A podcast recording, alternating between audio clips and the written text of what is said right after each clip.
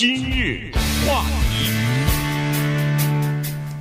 欢迎收听由钟讯和高宁为你主持的今日话题。在美国啊，尤其在加州呢，呃，就在前不久的时候，就有一些呼声哈。其实加州已经成立了一个叫做呃黑人奴隶后裔的一些赔偿委员会啊，已经成立了这样一个委员会，在进行某些方面的工作了。呃，包括呃什么样的人应该得到一些赔偿，这赔偿金额是多少等等。那么在前不久的时候呢，乔治城大学啊，他们也发出了一个通知啊，就是说他们在录取新生的时候会优先的考虑曾经在他们大学里边做过奴隶的那些呃这个子女啊，那些人的后裔。那这样一来的话呢，就，呃，就是哈佛大学也有这样的情况啊，也有这样的这个优惠啊，对呃奴隶的子女来说。那好了，今天我们呢就从呃加州的方面，从这个比如说乔治城、哈佛大学呃里边的一些案例，来跟大家稍微的聊一下这个情况哈，就是现在进展到什么样的情况。那么在呃黑人寻找自己祖先的。这一段历程当中啊，你呃，比如说找到你的爷爷奶奶，可能还这三代之前可能还可以，那你曾祖父、曾祖母再往前走五代、六代之前啊，就比较困难了哈。为什么会有这样的困难，以及如何来确定自己身份这些事情呢？其实，在美国也是一件不容易的事儿。这个是美国历史的重大的悲剧哈，也是一个恐怕躲不过的话题。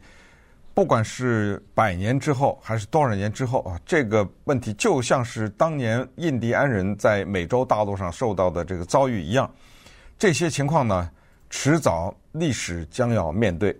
所以，尽管这个话题现在看来好像还有点并不是那么的主流，但是今天告诉大家，它肯定会变得越来越主流。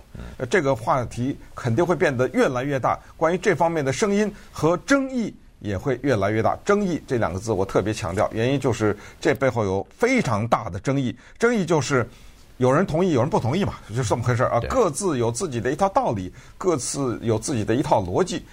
这个话题呢，就变得相当的必要。我们就先从乔治城大学的故事讲起吧，然后从这个大学呢，我们来展开看看这个情况在全美国范围内啊，现在是什么样的一个情况，然后接下来。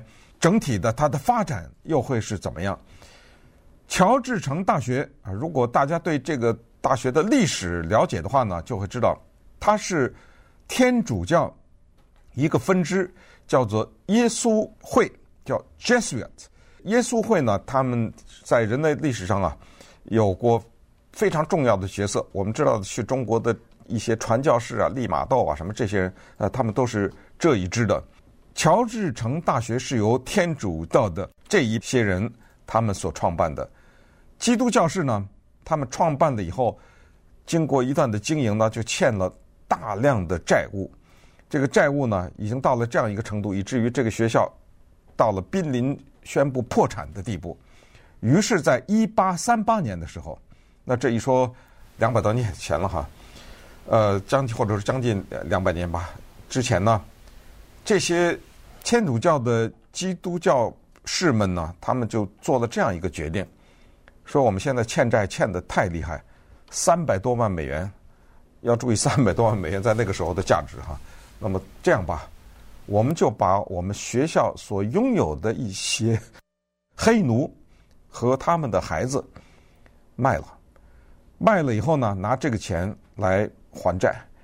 当时他们卖了两百七十二名。男性、女性、孩子都是黑奴啊！一算下来呢，是三百三十万美元，或者说折合成现在按啊对，对按现在的价格是三百三十万，是三百三十万哈。但是在当时，你可以想象，就是这个价值在当时也是很的非常高的。那当然，高到什么样一个程度呢？把这个学校给保住了，也就是说，没有这两百七十二个黑人，这个学校就没了。就破产了，就这么一个背景。对，那这个学校不仅是保住了，而且还得以发扬光大，得以这个现在变成一个恨不得是不光是美国的名校了，现在变成全球都有名气了哈。Georgetown 这个 University 这个是大家都知道的。那么好了，现在呢，这个学校呢，他知道自己有这样的一段历史，有蓄过黑奴的这样的一段历史。那么他们呢，就出于不管是就是纠正那个历史也好，是出于这个对黑人的补偿也好，尤其是对这些呃黑人奴隶的后裔啊进行财财务方面的补偿也好呢。他们就刚才就宣布了，不是说刚才说的，就是我们以后录取新生的时候呢，我们要考虑这个因素，要给这些呃奴隶的后代啊，要给他们比较优惠的待遇。不是说你是一个呃以前的这个呃你的祖先是我们这儿的一个黑奴，那你马上就可以进入啊，无条件的进入，不是，他只不过是给你加分而已啊，就是给你一个特殊的待遇。嗯，它是不同的层次啊。对，这是首先，比如说录取的考优先考虑啊，带甚至可能给你些什么优惠，反正它是有一系列的吧做法。对，它是有那个，嗯、因为因为它分不同的档次的哈。这个考虑的加分的情况是什么呢？它是和等同于叫做 heritage 呃这个 status 哈，就是说你是跟学校里边有渊源的这个，比如说是呃。可能是校友啊，或者是反正就是这方面哈，对学校有所贡献的这些人的子女哈，他是按这个来考虑的。但不管怎么样呢，也是一个这个优待的政策。那么好了，在其实这个乔治城这个大学呢，他对以前历史上他们所拥有的一些呃黑人奴隶的这些呃个人的资料呢，他保存的是比较全的。然后现在呢，他们就开始啊。寻根溯源，不不叫寻根溯源，就开始找他们的后后裔了哈，找他们的后下家了，呃，就是他们的这个后代现在散到美国的其他地方去，那这些人大概有多少啊？有没有适合上大学的人啊？他们开始做这个事情哈，就是说，除了他们自己的网上建立的这样的一个档案之后呢，他们还呃，就是和。呃，学校内外的呃外边外边的这个外包公司的这个叫做呃家族谱系这些专家呢来合作啊，看看是不是可以找到这些呃黑奴的后代，呃，看他们有没有意愿上他们这个乔治城大学。是，那我们都知道有一个根本的问题，就是美国的黑人是从哪里来的？他们本来在非洲大陆上面。根本没有办签证，没有办护照，对不对？美国的黑人是哪里？现在基本上啊，非常简单的概括呢，是两个渠道，一个是黑奴，一个是移民。那这移民呢，那就是从其他的一些国家了。那就最近几几十年的事儿吧。是对，他那不会是上百年、几百年的事情，所以基本上是这么两个来路。但是作为黑奴呢，他们为美国经济的发展，为整个国家的复兴，付出了鲜血。付出了劳动，付出了生命。他们当中付出的生命有一些是脚还没有踏到这块土地上就已经死了。我们也都知道，在运输黑奴的过程当中，黑奴的叫当时用一个残酷的叫折损率，它还不叫死亡率，它不是人，那根本就是一个动物或者是一个物品，是超过百分之十五，也就是一百个黑人在船上待着。其中十五个或者更多会死掉，然后运到这里来。接下来发生的，从大的方面讲和非常简单的讲，因为这个话题太大，就没办法往下走到更详细。就是呢，他们被作为物品出售，出售了以后呢，他们除了提供免费的劳动以外，要面临的是一个人类历史上罕见的情况，就是虐待。我们知道，这个虐待是矛盾的，因为从道理上讲，你最不应该虐待的那个人就是黑奴。第一，你花钱买的，这是你的投资。你说你把他打死了，怎么办啊？对不对？你打死了就没了。再有，它不是一个物品，就是你，比如说用坏了，你再做一个或者什么，它是一条命。这个命呢，它会是生病的，它会变老，而且。它是有折损，你就是你把它打死了以后呢，就没了，你就得花钱再去买去。所以从一个常理上讲，你应该特别好好的，他给你免费干活，你应该对他非常的好，让他越健壮越好，越健康越好，而且活的时间越长越好，就是有效的时间呢。太老了以后没法给你出力了，这个是一个特殊的情况，它不是，它非常残酷的折磨你。还有我们接下来再讲的一个更加严重的情况，我们也看到过一些这方面的故事，但是说的并不是那么的普遍，就是大量的黑人的女奴成了他们的主人的发泄性欲的工具。嗯，这个可不是一点两点。等一下，你听了这故事你就知道，现在在美国的社会上走着一些不是那么黑的黑人，对不对？对，他们的祖上是怎么过来的？今日话题，欢迎继续收听由钟迅和高宁为您主持的《今日话题》。这段时间跟大家讲的呢是这个美国奴隶制的这些奴隶的后裔啊，现在有可能。获得一些经济方面的补偿赔偿啊，有的大学呢已经宣布说，如果他能证明是和本校有关的奴隶的后裔的话，那么他们在录取的时候给予优待的这个呃待遇哈。那我们就谈几件事儿吧，也就是说，在美国实际上要找到自己的祖先是不是呃黑奴呢？这个还不太容易的哈，不是一个非常容易的事情。比如说，一个叫做 Shonda Brooks 的人，他呢在两三年之前，他的呃奶奶呃得癌症的时候，他就想要告诉自己的亲戚，但这时候呢，他才发现说，哎呦，他对他自己，他对他自己的这家族里边的亲戚都了解的不太多啊，就是双方之间，或者说这么多人里头。大概都不是特别了解，于是他就想要知道一下，呃，这个自己亲戚家里边发生了哪些事情，看看有没有什么呃跟他奶奶有血缘关系的这些人应该得到通知啊什么的。所以呢，他就打电话一个一个的去找他认识的人，然后再让认识的这些亲戚呢给他介绍那些不认识的亲戚。于是呢，就建立起这么一个家族的。一个一个家族的树啊，然后从分支上头再去找去，然后他就说：“哎，通过这件事儿呢，他就说我应该找一下，寻一下根啊，找一找我们的这个祖先啊，到底是从哪儿来的？特别好奇。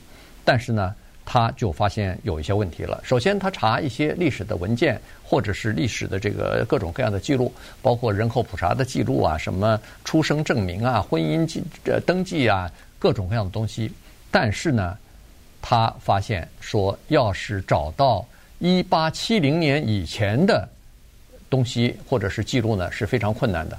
原因是美国的这个历史原因哈。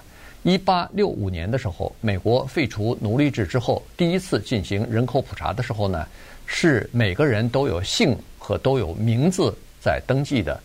但是这些姓和名字能不能够跟一八六五年之前奴隶制的时候的那个人的名字对起来，这就不知道了。同时，当时给黑人奴隶起名字呢，这个是一个历史上的重要的事件，因为这些黑人他们在非洲的时候他是有个名字的，嗯，但是到了这儿都变成什么威廉啦、玛丽啦，哈，都变成这个了，但是还要给他一个姓。过去呢，有一些普遍的认为说。姓就姓，这家人姓什么，他就跟着姓什么。就主人嘛，啊，就跟着，好像就家里的成员一样。但是，后来随着历史学家慢慢的研究，发现呢，也有一些人，或者说很多的情况也不是这样。有没有黑人奴隶就姓了家里的姓？当然有，比比皆是。但是还有很多是出于各种各样的原因呢，就被主人给了个姓，就是有名有姓的，是这么一个情况。可是，在人口统计的时候呢，到了一八七零年以后。这些人不统计了，不是人了。这些啊，就六五年刚刚内战结束以后，还有过一些初步的这个统计。所以这个时候就要靠什么呢？就要靠这样的一些东西来记录。第一呢，就是看这个白人的家庭，他有没有做比较详细的记录啊。如果他有的话，这是一个很重要的依据。第二呢，就是看叫出生证。很多黑奴在这生孩子了，嗯，他生的，请注意是。黑人和黑人，但是很多人他生的是他的主人的孩子，或者是主人的一个叔叔的、主人的一个弟弟的、主人的一个儿子的，你知道吗？反正看到这个黑人的女性拿过来吧，不管了哈，就把它作为一个泄欲的这样的一个工具，然后生下了很多的孩子。然后第三个东西呢，看的就是叫结婚的证书。哎，大家说怎么黑人不是人？他结婚有证书吗？当然没有，这个结婚证书是。白人的结婚证书，然后在结婚的时候，他附有一个礼单，嗯，有礼物。你知道当时送礼送的最多的就是黑人，送给谁呢？多数的是女儿结婚，因为女儿是女的嘛。对。呃，但那儿子结婚的话没事儿，你儿子结婚你本身你可以去买啊，可以或者是怎么样？儿儿子他继承家业，他女性他可能连家业都继承不了，所以你看到你结婚了，我送你一些嫁妆啊。因为将来你嫁到别人家去了嘛，其中送礼送的最多的就是奴隶，而且这个奴隶当中呢，很多还是女奴，因为就像咱们说古代那个丫鬟似的，女佣嘛，对，呃，伺候你嘛，所以带着过去了。但殊不知，呃，这些女性新娘啊，带着他们的贴身的黑人的丫鬟去到那家以后，这就像西门庆似的，你知道吗？就马上就用了，呃，就这就像妾一样。就马上就立刻就被白人的这个主人使用，估计那个可能白人太太居然也有一些不太介意，因为她没有把这些人当成人，可能是从他心理上啊，他觉得我老公来用一下就用一下吧。但是这个问题麻烦了，因为接下来就产生了很多的这样的混杂的混血的后代。对，呃，在你比如说呃。这个报道当中，我们看到的就是有一个叫 Morgan 的人，他在查自己的祖祖上到到底的起源来源是哪儿的时候，就发现他的高曾祖母三十八年的时间里边，好像和奴隶主啊，就是拥有他的那个人的侄子，就是。等于是被强暴了，也就是或者说是被呃作为，我觉得不存在强暴什么，因为你本身就属于我的嘛。啊，我你是我的一个物品，我想干什么干什么。呃，当然是强暴，所谓强暴就是说违背违背他本人的意愿吧。你还有什么意愿可言呢？你一个奴隶，对不对？三十八年里边。给这个侄子生了十七个孩子，哇！啊，对，也就是说当成一个生殖的机器了，对，一个一个的在生这个孩子。呃，我在想啊，可能他也未必想生，但是那个时候的避孕的东西是吧？在那个时候没有避孕，对对，我就是说，所以有避孕那怎么办呢？可能他未必想生一大堆混血，但是我又想发泄，对不对？对，就只好生孩子了。对，十十七个，你当然你可以想象出来这种。呃，这种的关系，第一，它不是正式的婚姻关系；第二，它也不是呃以爱情为基础的这样的这个。哪来所以爱情可言？对，对，这就等于是呃，就就就算是强暴哈，咱们就是就说他是强暴。然后他又发现自己的曾祖是以一千块美元呃被出售的，然后他的。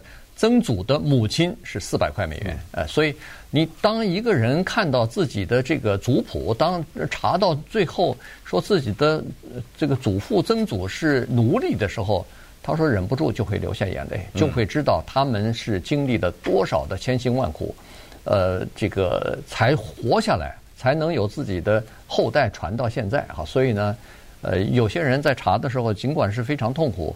但是呢，也略微感到一些自豪。所谓的自豪，就是说，在经过了这么多艰难困苦和折磨、呃磨难之后，这些他们的祖先都是了不起，都能活下来，这都不容易。其实，说实话，从那个非洲运到美洲大陆，在路上已经死了很多人了。他那个折损率是非常高的，有的时候百分之八十都在路上就没有，都都在路上就就死去了，活不来。所以比较强壮的，比较。生存就是生命力强的这些人来了，来了以后还要受折磨，又一轮剥皮啊！这个，然后这些人能活下来，这些呃，他们的后裔也觉得这些他们的这个祖先是了不起的。对，刚才举的这些例子呢，还有另外的一面，可能外界知道的也不多，就是黑人他们在家族里面不愿意提这个事事情，他们不愿意。去接这个疤去，所以你刚才说的那两个人，他们到家里去自己去查去嘛。嗯。查的过程中，你知道发生什么事儿吗？翻脸。嗯，对。呃，家里有一些人跟他翻脸，你要是再提这件事情，我就跟你断绝关系。那么刚才你说的那两个人当中有一个说不行啊，我得查呀。嗯。因为我要知道这个家里人是怎么一个背景，你知道若干个家庭的成员都跟他断绝关系。对，真的就断了。呃，他这个不是说打通电话说你。就真的断绝关系了。嗯，比如说我是你的叔叔，从此以后我不再是你的叔叔了。呃，我是你的婶子或什么的。啊，咱们说清楚啊，从今天以后我就不是了，咱们俩断绝关系，不要再找我了。他要还要面临这样的一个情况，所以这一个就是他们对这一段历史的高度的一种禁忌啊，不想去碰触。再一个就是刚才你说的那个，就是不知道可能也就算了。多数的人一知道、一看到这个文件或者一知道这个，当场崩溃啊！嗯，这用句现在网上流行的话叫“泪崩”啊，泪崩。对，当场就崩溃。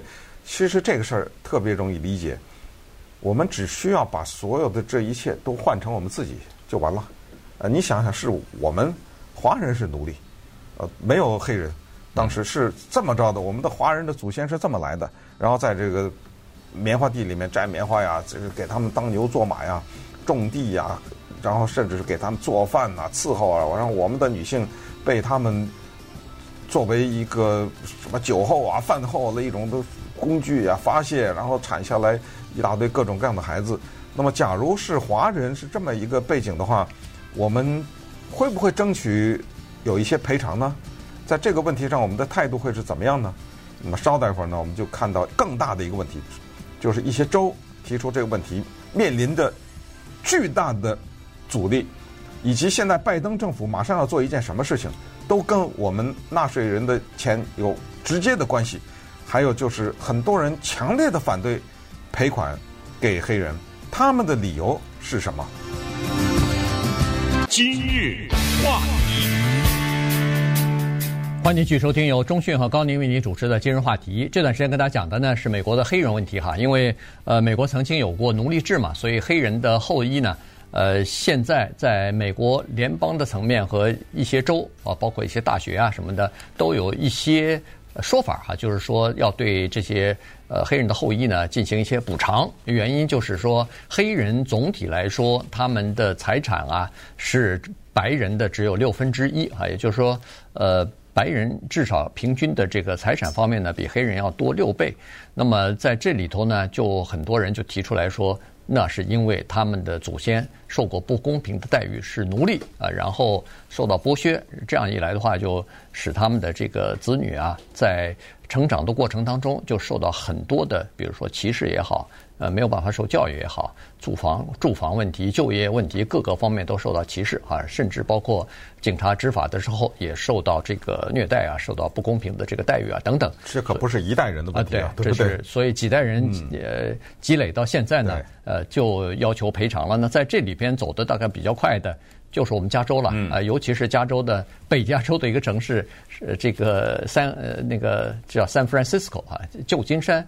他们是做的比较多的。那联邦政府呢，现在也在考虑啊，是说在人口普查的这个呃，或者说其他的联邦的表格上面呢，将要把黑人要分类了。因为现在呢，只是一大类，你是哪个族裔的黑人有一大类啊。但是呢，现在说是要把它分开来。所谓的分开，就是在黑人你勾了是我是黑人之后呢。下面一个栏目可能就会让你填是这个奴隶的后裔，还是自由人的后裔，还是来自于其他国家的黑人的移民？嗯，呃，这是就要分开来了。因为如果你分开来的时候呢，以后对就是呃计算到底有多少人可能会有资格获得赔偿，至少有一个基础呃计算的基础和知道，大概心里头知道哦。要赔偿，每个人赔偿这么多，有可能要赔多少金额？对，现在粗粗的知道呢，美国的黑人当中有五分之一是移民，也就是美国的移民政策开放了以后，一些其他国家不是坐黑奴船来的啊，差不多这么一个情况。可是，一个黑人他要想证明自己是奴隶的后裔，这个事儿。还没那么容易呢，哈！等等下我们再讲讲他怎么办，他怎么能够找到他自己是不是一个奴隶的后代。但先说一下，现在拜登政府呢，已经开始了做这么一个事儿，就是向全美国的民众呼吁，让民众呢，他有网站啊，有各种各样的渠道，让公众呢留言，对这件事情发表自己的看法，就是要不要给黑人的黑奴的后代予以金钱的补偿，大概是。补偿多少钱呢？等等啊，这方面，这个事情呢就变得非常的政治化。我们现在看到的情况是这样的：基本上保守派的共和党是坚决反对的。对，呃，但是呢，我们不妨回顾一下二零二零年选总统的时候，因为那个时候民主党这边一大堆人，而共和那边就是川普嘛，嗯，对不对？他选连，可民主党这边一大堆人。那当时竞选的时候呢，我们听到了这个声音，大家看看能不能听出谁的声音你比较熟啊？This country should address the original sin of slavery. including by looking at reparations. I think that we have got to address that. Again, it's back to the inequities. I absolutely believe that we need to have some kind of accounting for the persistent racial inequities today. I believe it's time to start the national, full blown conversation about reparations in this country. 呃，这些声音呢，在二零二零年总统大选都曾经风光一时哈。他们都在讲一个事，首先都是民主党人，都在选总统，都在讲一个事情，就是大家听到重复了好几次的那个英文字 reparation，这就是赔偿，金钱的补偿。那我们听到的声音，刚才那些是 Julian Castro，这是当时奥巴马的时候，他叫做房屋与城市发展部的部长，嗯，是个古巴人。然后我们以前专门介绍他的故事，他是双胞胎。呃，然后 Pete Buttigieg 他是现在的交通部长，我们还听到刚才是 Kamala Harris 是现在的美国的副总统，以及最后听到的那个女的是呃伊丽莎白沃伦啊 Elizabeth Warren，她是麻省的联邦参议员，呃，他们都在强烈的表示出自己的对这个事情的支持，就是赔赔赔，都在说这个应该应该应该，呃，是这个观点，但是呢，我们在。反过来看看现在美国民众这方面的一个情绪哈，美国的民众呢，就是白人里面反对的人和西语裔人的人以及亚裔呢是相当多。这个里面当然，其中反对赔偿的最多的居然是亚裔，他他们觉得不应该。呃，这个里面有他的逻辑啊，有他的思维。等会儿我们再跟大家来讲。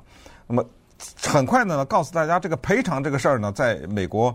他并不是从来没有过的。美国人政府对印第安人那个是百亿、千亿的赔偿啊，那是土地划的，对不对？给他的各种各样的政府的福利啊等等。呃，美国政府呢也补偿过在第二次世界大战的时候被关起来的那些日本人。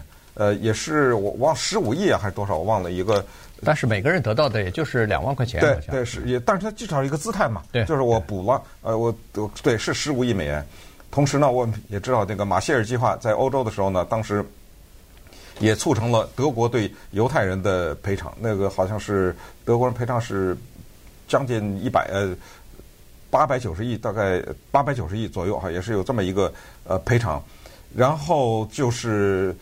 呃，在哥伦比亚内战之后，哥伦比亚政府对内战的牺牲者有一个两百三十亿的赔偿。呃，同时在呃南非啊，对种族隔离政策的受害者的后代呢，也有一个八百五十亿的赔偿的等等。还有就大家可能听说过那个著名的叫四十亩地一头一个一头骡子哈，这是美国内战以后的叫 General William Sherman 将军他提出来的，就是对所有的黑奴每个人给四十亩地，然后给一头骡子。呃，但是到了后来，林肯被刺杀了以后，Andrew Jackson，呃，Andrew Johnson 做总统以后，把他这个又给收回去了，把那个土地又还给奴隶主了。嗯，呃，那在加州呢是这么个情况哈，这个加州的呃说要赔偿呢，大概也说了。有几年了哈，呃，一开始是说每个人要赔，比如说二十二万、二十三万，然后后来变成三十六万。我看最近的这个是最高的，这个是旧金山啊，旧金山呃议会和旧金山的这个呃叫做宪政委员会啊，呃和旧金山人权委员会，他们现在手里拿着一个方案，就是符合资格的美国黑奴的这个后裔呢，每个人可以拿到。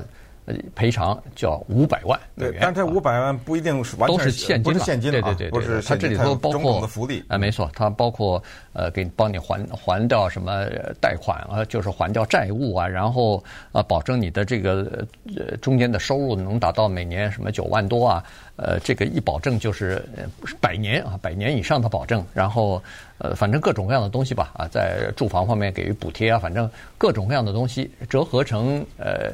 金额呢，大概是五百万左右。那五百万，这是一个巨大的数字啊！所以，因为那人多呀，你要给的人多呀，对不对？没错。所以现在估计说是，如果要是这么做的话，呃，加州可能要赔出八千亿美金啊。这个八千亿美金，呃，我算了一下，如果要是每个人五百万的话，那大概就是十六万人啊，是大概十六万符合资格的可以获得赔偿的这些人。可是问题，加州。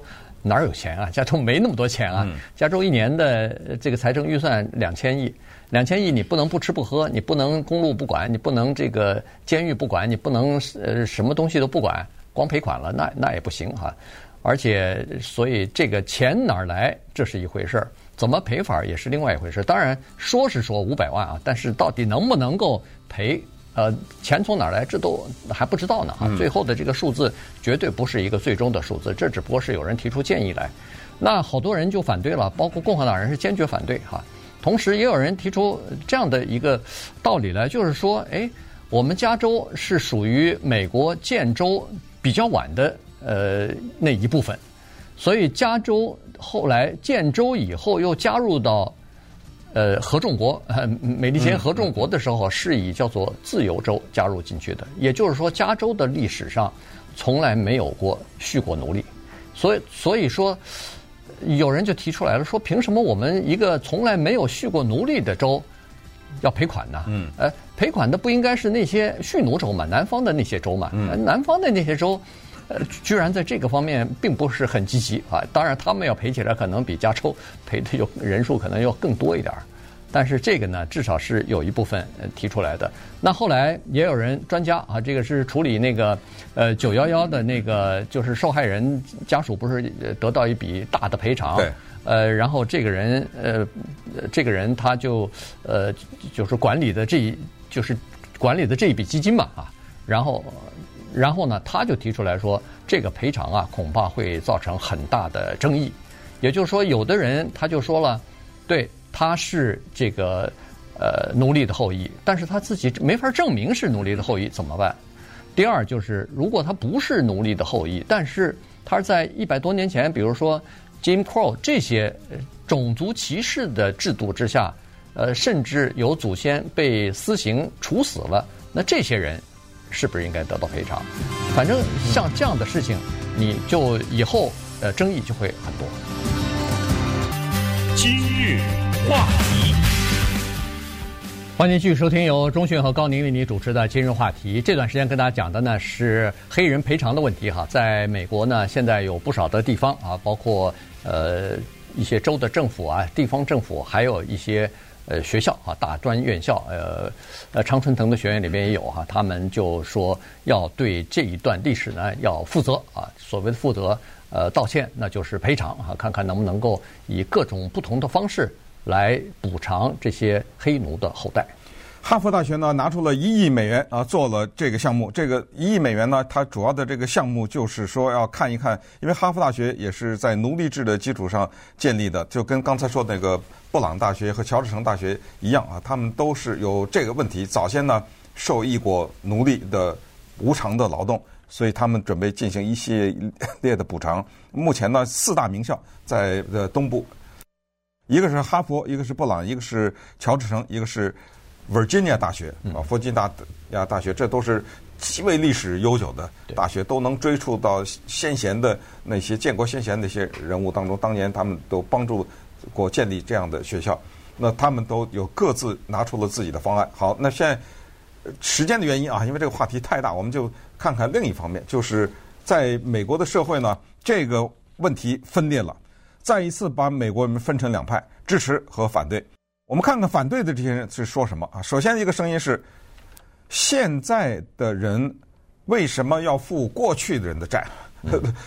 奴隶制是我做的吗？我家里有奴隶吗？干什么让我赔呢？呃，这是第一个逻辑，也是声音最大的一个。那对于这个逻辑呢的反应就是：是你。没有蓄过奴，但是你今天能够来到这个国家，你看到这个国家今天的发展这个样子是那个时候造成的。如果那个时候没有黑奴，假如美国经济没有发展到这样子，你也不会来啊。咱们都是只能是假设了历史，呃，美国也没有这么强大等等。所以你在享受的是美国的强大，而这个强大是那儿来的，所以你得付一点。这是第一个啊。第二就是说，现在的这些黑人不配，嗯，他们干嘛了？嗯。你说他们为这个国家做了些什么？他值得拿这笔赔款？是他祖上做了奴隶了，但是干嘛赔他呀？呃，他没有贡献啊，他只是被生下来啊。比如啊，这又是一个理论。接下来一个反对的是，怎么确定多少钱呢？不可能啊，这个金额就没有可能啊。这个钱金额你怎么定都是不公平的。还有最强烈的一个反对的声音是，不对啊，美国政府没有为黑人的平等和他们各种各样的在社会上获得的福利做出努力吗？就意思就是说已经赔过了，已经现在已经给平等了，现在已经他们的机会没有再歧视了，没有什么，这个国家已经是发展到了这儿，还赔什么呀？但基本上就是这么一些说法吧。对。呃，当然有一些人就提出来，就是刚才钟迅说的其中一个，就怎么来计算这个赔偿的呃金额啊？比如说呃，非法关押是应该多少钱？房屋的歧视多少？什么没有受过教育？你这一想，那个根本无边无际啊！没错，这样的话呢，基本上就是你你很多情况之下，你是每个人情况是不一样的哈，没有办法弄出一个统一的标准来，所以最后人们还是觉得这个太复杂，而且可能引起的争议更大，于是就放弃了，就。呃，如果要是赞成赔偿的这些人，大概就是一笔一一笔性的赔偿啊，别到时候，呃，一会儿现在赔了还不够，到时候再赔啊，这就呃就问题比较大了。当然，我们的听众当中其实也有一些人给我们留言了啊，其中一个就是说，应该让那些奴隶主的后代去赔去。呃，呃，对，现在问题是那些奴隶主的后代现在有的时候和那个奴隶一样啊，现在也基本上找不到了，有很多人现在。